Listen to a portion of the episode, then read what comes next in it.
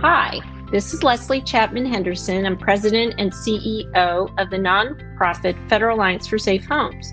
I'm going to be your host today for our podcast, Strong Homes, Safe Families, where we help you prepare for disasters of all kinds. Today, we're going to be talking about the National Hurricane Resilience Initiative, also known as Hurricane Strong. And to do that right, we have to talk to our co creator inspiration, and longtime partner, Dr. Rick Knabb, who's the on air hurricane expert and tropical program manager for the Weather Channel, resilience champion, and the 2017 National Weather Person of the Year.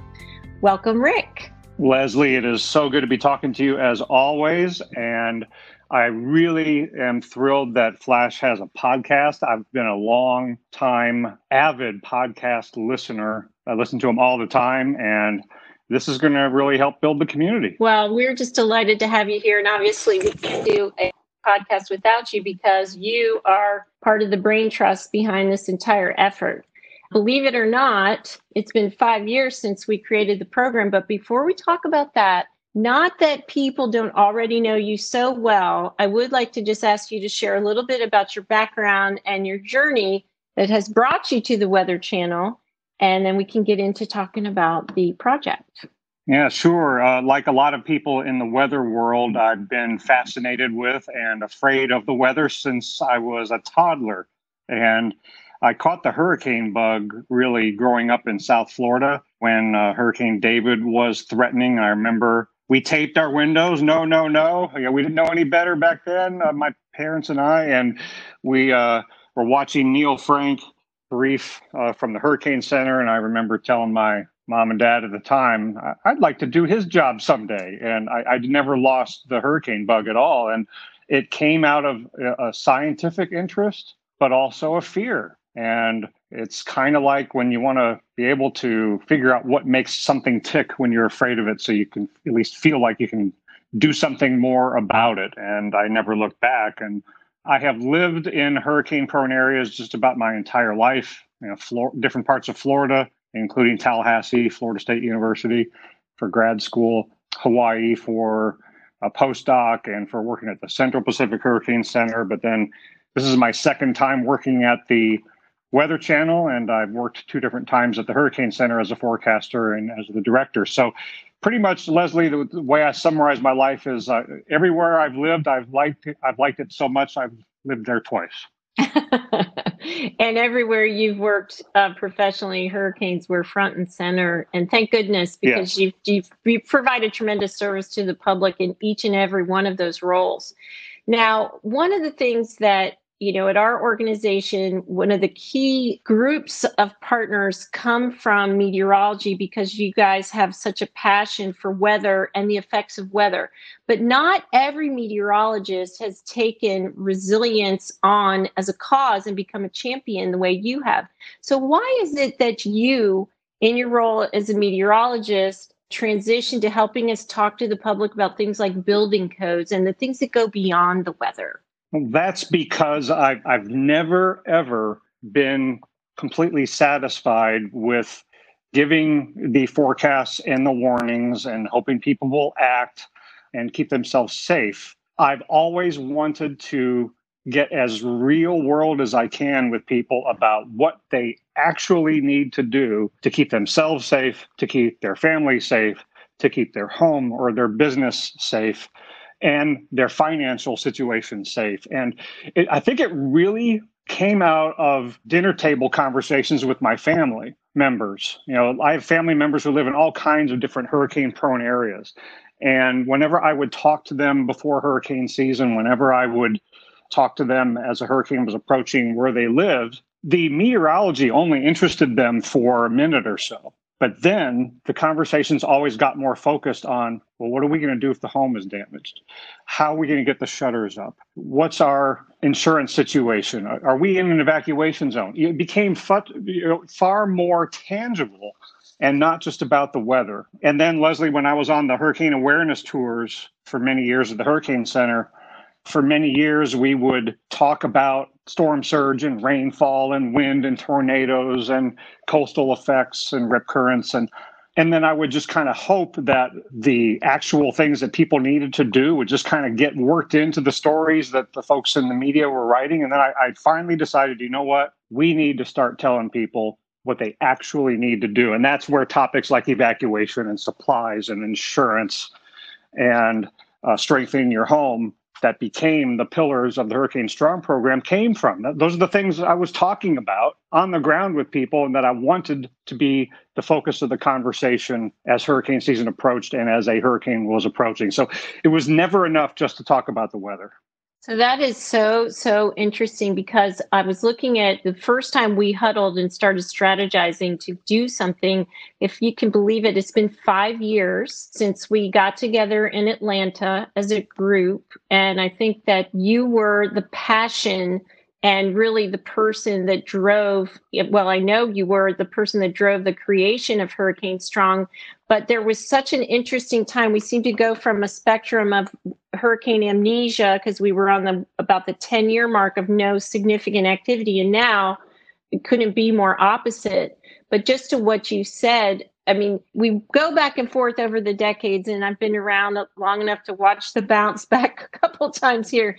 The public is either highly engaged on this or they're not engaged at all because of the lack of activity. But where what it comes down to is giving them the specific actions you know what you can do about it it's um and i don't know if it was benjamin franklin or whoever is attributed with the quote everyone talks about the weather but nobody does anything about it right. but but the emphasis here is that we're trying to help people with the specific five pillars and what we talk about those so let's let's get into those a little bit. We've got first and foremost in Hurricane Strong.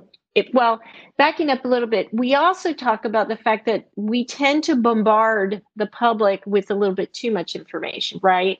We're giving them sure. the semester on what we want them to do. So, how do you think our breaking it down into pillars is working? And do we have the right buckets? And we can kind of move through those if you want to, starting with safety. Yeah, I, I, really do think that we are changing the conversation. I, I, mean, I noticed after we started using this messaging after the first hurricane awareness tour where we did so, that the media coverage and the conversations during and after that week got more focused on these topics. And, you know, again, they were topics we had been talking about previously, but it galvanized everybody to focus on these particular topics. And safety, you're you're you're getting through the storm itself, uh, you know, has to be first and foremost. And and I usually start the conversation on hurricane preparedness and resilience with the evacuation question because it's you first and foremost you got to decide where are you going to be during the storm to maximize your safety and you got to know if you can even stay in your home if a big hurricane's coming. If you have to evacuate for storm surge or because you live in a mobile home or for whatever reason, you got to find that out first and foremost. And once you know if you're in an evacuation zone, then just about everything else follows from that. You know, again, first and foremost in the weather world, we're trying to ensure people's safety during the storm. And so that's where the conversation usually starts. And I think uh, this year here in 2020, we've seen more coverage of that issue, especially given the complications with the pandemic. Planning ahead has always been a better plan than waiting to the last minute to figure out how you're going to stay safe during the storm. This year has even more forced the issue for people to plan ahead to stay safe from multiple issues. And as you know, we did a survey before the season started, and the, the intention to prepare was up by seven points because uh, specifically yes. of considerations people wanted to be able to safely take shelter at home but they needed to understand to your point what we're trying to get them to do is answer the question where will you be so personal safety mm-hmm. is always the, the starting point and to me the next one under the bucket of family preparedness we talk about a lot of different things but comfort is the word to me that drives that everything from the, the peace of mind that comes from having a plan to having things on hand. What are the kinds of messages that really work? I've seen you and um, helped you put some kits together on the Weather Channel and just the different things that really jump out. What are what are some of your favorite things that you have in hand for your family? You actually gave me a couple tips and things I've gone shopping and purchased that not everyone thinks of that help you get through the storm, especially if the power goes out. Yeah, uh, having supplies uh, to get through the preparation for the storm, the storm itself, and importantly, for the potentially nasty and lengthy aftermath is necessary for a number of reasons. It's, again, it's, it's, it's another one of those things that if you wait until the last minute to assemble your hurricane supplies, or for any disaster for that matter, we should all have an emergency kit on hand all the time, 365, 24 7. But first and foremost has to do with safety. I mean, you have to think about what are you going to do if the worst happens and your community and maybe even your home are badly damaged and you might have to fend for yourself for many hours or even many days. You need things to keep yourself safe and alive. First aid kits, prescription medications that you would get ahead of time, and water and non-perishable foods and you know anything that you would desperately need to have if you were trapped in in your home or your community in the aftermath for an extended period of time. And then it goes on to you know things that have more to do with with convenience and kind of keeping your sanity. But uh, it really starts with medications first aid kits and you know the life essentials. Right and the communication plan and the phone numbers and you know all the things yep. that we talk about. And and it's interesting we have to remind ourselves sometimes that even though we've heard all this before each and every year we have a new generation of people or maybe they're transplants to the so-called hurricane zones who don't know these fundamentals. And that's what's so nice about being able to move them through these pillars. So you you know you champion these messages but one of the ones i in particular think you really move the needle on is financial security so after safety and and comfort and surviving the aftermath, you have to have the resources to build back and to come back. And you have really helped imprint that discussion into this whole idea of resilience from hurricanes. Talk to me about why you take time to talk about insurance and the checkup. Yeah, that's because too often weather disasters and other disasters become financial disasters if people aren't properly insured. And there's so much of human nature that causes us to you know, focus on today's problems and and we're, we're not as good at, at thinking ahead and if you think ahead to what would happen if your home was significantly damaged to the tune of tens of thousands of dollars or maybe even getting into the six figures or more it can financially ruin you and you know we don't like to think about uh, insurance not a not a, a, fun topic and people kind of sometimes equate going to visit your insurance agent like going to the dentist or something you know yeah i know it's good for me but it's no fun and i don't want to do it. It's going to cost me money and all that. But i always tell people you got to fantasize reality a little bit and realize that the most important thing that you can do for yourself and your family for after the storm is to be able to financially stay afloat. You, you don't want to turn what's uh, a few days or weeks of a disaster into years that you never recover from financially. And there's unfortunately a lot of misunderstandings about insurance out there. And you know, one of them, generally speaking, is that well, the government will bail me out. Uh, if it's a big, big disaster, the government will just pay for everything, even if I don't have insurance. And that is not true. The government assistance after a disaster does not make you whole. And the other major misconception is that conventional homeowners and renters insurance covers for everything. And especially, there's a misconception that it covers for flood. And it does not. You need separate flood insurance. And flooding is the most expensive, most common, most deadly natural disaster over the long haul that we deal with in this country. And we are woefully, as a country, underinsured for flood. But part of the way we can improve those numbers is just to dispel the myth that your conventional insurance covers for flood. Once people realize it doesn't, and that you need to call your insurance agent and demand flood insurance. And if they tell you you don't need it, then go see someone else because just about everybody needs flood insurance. What do we say? Where it rains, it can flood, right?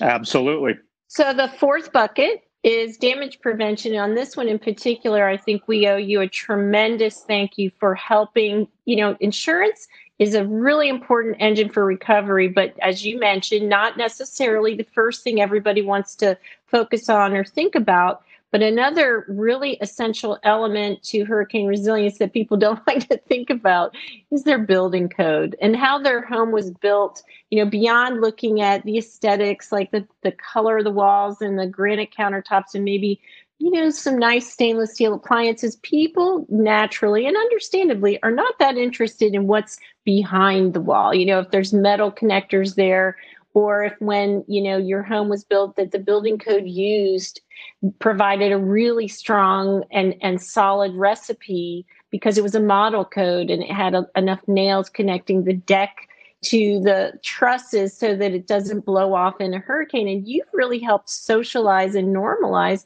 conversations about the strength of the home through hurricane strong do you ever get any feedback about that? I mean, has anyone ever told you? I mean, we hear feedback when we talk to you on air about it. People say, Gosh, I'm glad you brought up the garage door thing because I really thought I needed a better one.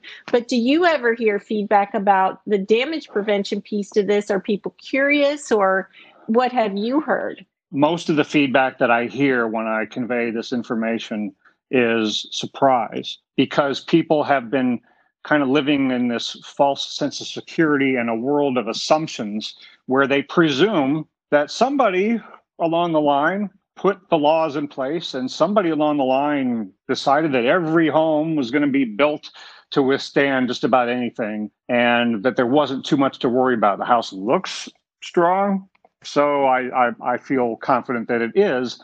And, and, that's a misconception that I know you at Flash have really helped uh, to debunk because you know you've brought to light with the No Code No Confidence initiative that uh, so many of us have this assumption that our communities have strong building codes and that our home has been built about as strong as it can be and there's there's nothing more that can be done to make it any stronger.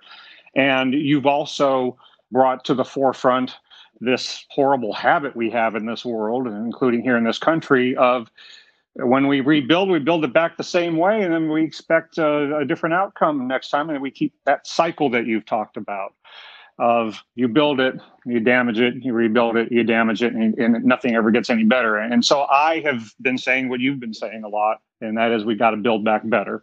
And I hear that phrase more and more out there in, in conversation and in coverage of disasters. The word resilience is a little more appreciated in the context of disaster safety now than it used to be. But we still have a lot of work to do because a lot of people still don't really realize that their building codes aren't as strong as they could be. And I think more importantly, cutting to the chase of what the individual homeowner and family member, business owner deals with is we got to keep hammering home the idea that's so important that making your home stronger to the tune that it will save you tens of thousands of dollars and lessen your insurance claim and and in the process uh, lessen your insurance premiums because you can get breaks on your insurance premiums by by making your home stronger in many cases. But people assume that it's going to be so expensive to make their home stronger but it's not relative to the money you can save a few hundred bucks here can save tens of thousands of dollars down the road. And one of the best examples is some of the sealing tape you can put in between the panels of a of the underlayment of a roof when you're re-roofing to keep the water out. That's pennies compared to the total cost of the roof and tiny pennies compared to the money you can save later on down the road. So it's not as expensive as people might think and it's easier to do than people might think. And uh, we got to keep spreading that word. And you have, through your role on the Weather Channel and your partners on Weather Underground, have really carved out a space for the discussion of disaster resilience. And our friend, Dr. Anne Cope from IBHS, likes to talk about that sealed roof deck when you put that tape on the joints of the deck how if you don't have a sealed roof deck, you can end up with bathtubs full of water per minute entering into your attic space. And so, you know, having those conversations, I mean, it's our role to identify, vet, and verify the information and package it up in a way that the public can understand it. But when we have a partner like you with the platform you have to really get the word out and to validate it is when I think, you know, the success starts. And I have some happy news on that sealed roof deck.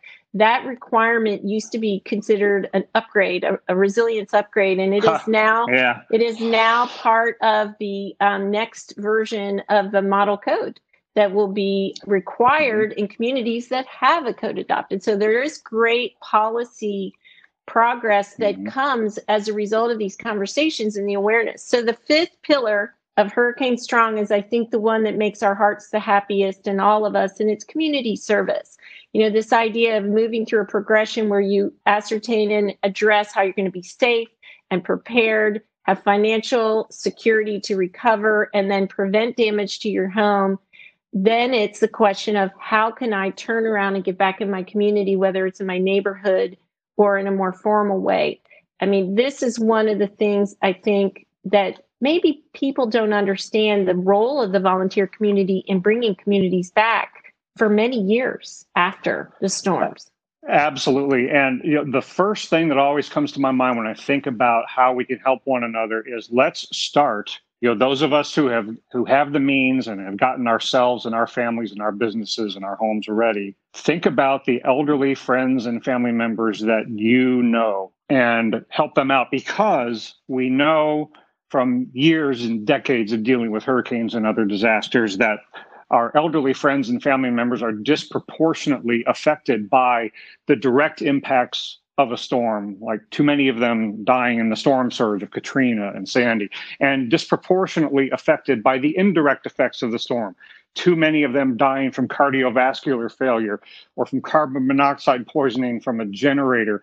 There's so many ways that we can help them out. It basically comes down to help someone out who's less fortunate than you, whether it's because of uh, their health or because of their financial situation or whatever it might be. All of us know somebody who could use some help before, during, and after the storm. And that can not only just be a nice thing to do, it can save their life. And more broadly speaking, there are a lot of organizations that you can get involved with in your community for helping people get ready beforehand, helping people recover in the aftermath. And there are, if none of that appeals to you or is possible for you, but you have the financial means, there are so many organizations that you can donate to.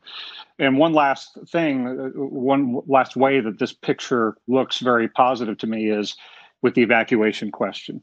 If you live in an evacuation zone, then your plan is to figure out where you're going to go and how you're going to get there if you're told by local officials to evacuate. But everybody else can play a role here too. If you don't live in an evacuation zone, work it out with somebody to be their evacuation destination. And Leslie, that has become a really important message this year, given the pandemic, so we can lessen the number of people uh, having to go to public shelters and, and not being able to maintain distancing or not being someplace that can take their pets or that doesn't have other things they need. So there are so many ways in which we can work together. Nobody has to deal with the preparation or the aftermath of the storm all on their own. No, and we we saw a tremendous outpouring of host offer, you know, offers to host people through social media and just total strangers in some cases that said, you know, just work, we can handle you. Come to our home. We have food. We have warm beds, and that comes in handy we saw that after Hurricane Michael here, where I live, um, people coming to Tallahassee from Bay and Gulf County and the affected areas and, and just needing a place to put their head down. You know, the, the community service and help is, comes before, during, and after. And so that's a really great reminder. There's also a lot of creative ways that businesses, like we've seen restaurants that had ice machines and generators they become the most popular restaurant in the town because they give people yeah. ice afterwards for free and they just put up a sign and you know all kinds of it's a wonderful outpouring to see that element yeah. of it and and to celebrate it and to inspire others with creative ideas of how to help. Not, a lot of times businesses don't realize, gosh, you know what? I never thought about it, but this is what we have to offer. You know, we have clean, safe yeah. water or ice, or maybe you can just come inside and sit in the air conditioning for a few hours before you go back to your yard to clean up in the heat. So that community yeah, service bucket reason, is critical. Yeah, and, and, and the reason I uh, also agree with what you said about this being probably the most important aspect of the Hurricane Strong uh, set of pillars is that helping someone can be in the area of all of the other aspects of Hurricane Strong. You can help out somebody with their evacuation plan and carrying that out. You can help somebody out with supplies. You can help somebody out by helping them strengthen their home, helping them put their shutters up or whatever it might be, driving them to their insurance checkup. I mean, you can help out somebody with every aspect of hurricane resilience. That's excellent. So let's talk about another part of this. This is where you really made it clear that we had to have something for the kids. Why was it so important to you to have an element of fun in Hurricane Strong to involve the children? Well, I've come to understand over the years that presenting something in a way that's not entertaining or that's not engaging or not compelling is, is going to lessen the chance that your message gets through. And I was inspired by what you all did uh, with Stormstruck to, in an educational but very compelling and entertaining way, get some very important messages across. And in television, you have to do the same. If you're not at least somewhat interesting and, quite frankly, entertaining and compelling, no one's going to listen to you. So so you have to. It has to be, and, and I was going to say you have to tell everybody what we did, though. Yes, yes, of course. Um, and this was inspired by my son, who was a lot younger when we conceived of this. He's almost as tall as me now. but I've wanted to think of something that I could do, like if I visited schools or if I just wanted to get my son interested in this, how would I get him engaged and how would I get kids engaged? So it had to be something fun. And once we started sitting around that table figuring out what do we call this? What's the what's the phrase? What's the call to arms? What do you say? And I thought, well, what can the kids do? You know, what can they spread around on social media? What can they say? What can they have fun doing? And I, I don't remember how we all, you know, came to this idea, but I thought, well, if there's something, a picture that somebody could take, something fun somebody can do and take a picture of it and send around on social media, a pose or something, uh, some sort of signal, whatever. And you know, you all have used the word strong for many years about how to get ready and, and be resilient, strong families, strong homes. That that word strong really stuck with me. And then I just envisioned somebody making a fist or making a muscle. And I thought my uh, at the time my elementary school aged son would love just making some muscles and making a fist. And then I just did that. And then I started to see, wow, this can actually turn into the shape of a hurricane symbol. And we went from there. So, and it worked. My, my son loved it. And he, I remember I was, I was at a big outreach event in Houston with hundreds and hundreds of people in this convention center and I was sharing with them the, the, main pillars of this program and why we called it Hurricane Strong. And without even being prompted, my son jumped up in front of that huge audience and did the Hurricane Strong pose in the shape of the hurricane symbol with his muscles and fists and and he talked about it. And kids can take the message home to mom and dad and convince them hey, we need to have an evacuation plan. We need to get, are we insured, mom and dad? What supplies are we going to have? So it really does work to get the kids involved. It really does, and it and it's shown to be very very popular. As you know, we've had mayors, governors, and even one reluctant FEMA administrator do the pose with us when we were out on tour over the years, and because of the the clarity of the pillars that you know bringing in the kids and then the privilege when you were the director of launching this during the hurricane awareness tour this year, we reached 33 million people through focused wow. messaging on Twitter. We had 24,000 users on Twitter just talking about it. Now, obviously, this has turned out as we planned. We we do not control the hashtag Hurricane Strong, but together we've built something that when people want a message, and it's primarily pre-event preparation, et cetera, types of messaging, but when people want someone to pay attention and they're talking about how to get ready, and be prepared and recover well, they hashtag Hurricane Strong on Twitter. And the program growth has been very exciting because of that. So I want to talk for a second about in 2020, because of the pandemic, we couldn't go out on the hurricane awareness tour. And we talked about the tour before and, you know, the in person events, you know, five days either on the Atlantic coast or the Gulf Coast with the Hurricane Center and the scientists and the pilots and, and you know the kind of the intelligentsia of hurricane, right? But this year we couldn't do it. So we expanded to five weeks and did a digital blitz. So, what I wanted to ask you is we had very successful four years of successful tours, and then we had a digital blitz. What do we need to be thinking about for the future? I mean, we've got some success under our belts, but what should we be doing with Hurricane Strong? What's the reach goal or the different tactic or the new way of doing this. We love what you do at the Weather Channel with immersive mixed reality, but how can we take Hurricane Strong past where it is even now? Well, my big dream, and I, have shared this with, with, with you and others um, in the past, and you know it would be a lot of work, but I would like to combine all the aspects of what Hurricane Strong has done to, done to date, especially the focus on those individual topics and the social media component, but then take it to the next level where we actually, I don't know if it's through an app or through a new social media platform of some kind, but I would like there to be a place, a digital place that turns into face to face meetings when we can do that again, that connects people with their emergency manager, with their insurance agent, with an elderly friend or family member who needs help, where Hurricane Strong is a community of people who are connecting needs with people who can provide it. You know, for how many years have we been saying to find out if you live in an evacuation zone, you know, go to this website, Flash, you've helped you know promote where those web resources are or call your local officials or call your insurance agent and set up your annual insurance checkup. And people are less likely to do it if it takes a few more steps to do it. But if if there was an online community where people were talking about these topics all the time actively on a day-to-day basis. And then those people were able to connect through that online community and bam go right into your scheduling your insurance checkup and finding out your evacuation zone.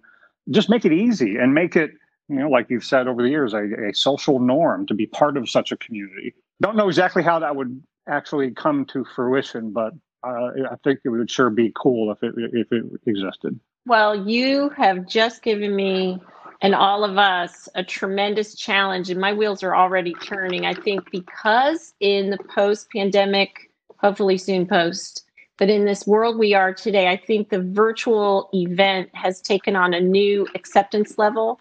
And I think because of that, I think there's some real opportunity in that online community connectivity. So we'll get to work on that because that's what we do. When we get together with partners like you, we get inspired, we get challenged, and we come together and, and we solve. And so I think that as we start planning for 2021, obviously we still have to get through the rest of 2020 and we have to get you back to work because there's no rest for the weary with the seasons that we've had in the last several years including this one i want to close us out by asking you what is the your parting thought besides this tremendous idea and inspiration that you want to leave with us for hurricane strong and for people who live in the wake of hurricanes what would you like them to know?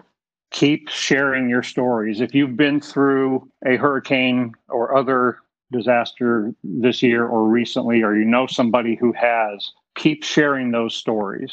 Because through storytelling, we can, in a compelling way and in a personal way, you know, get to the heart of why we all do what we do, including in the weather business and and forecasts and warnings and science and so forth. Is because we're trying to improve people's lives. We're trying to keep them safer before, during, and after the storm and make us all more resilient. And the only way you really can truly understand what all of this means and what needs to be done is to hear from people who've been through something where they've learned something from it and they've done something differently afterward. So keep telling those stories over and over again. Don't assume everybody's heard it before. And uh, I think we can change a lot of hearts and minds that way. Well, on behalf of our listeners, I really want to thank you again and thank you for taking the time to share this information and create what's going to be one of our best episodes ever on our podcast, Strong Homes, Safe Families. I do want to remind everyone that if they're interested in learning more about Hurricane Strong, they can visit hurricanestrong.org where they can access all of our free checklists and information that include the many affordable and do it yourself preps that you can make to protect your family and home. Our content is available in English and Spanish. And if you don't want to go digital, you can call us toll free at 877 221 SAFE. That's 877 221 7233. Don't forget to subscribe, rate, share, and provide us a review on iTunes. And then again, until next time, thanks for listening.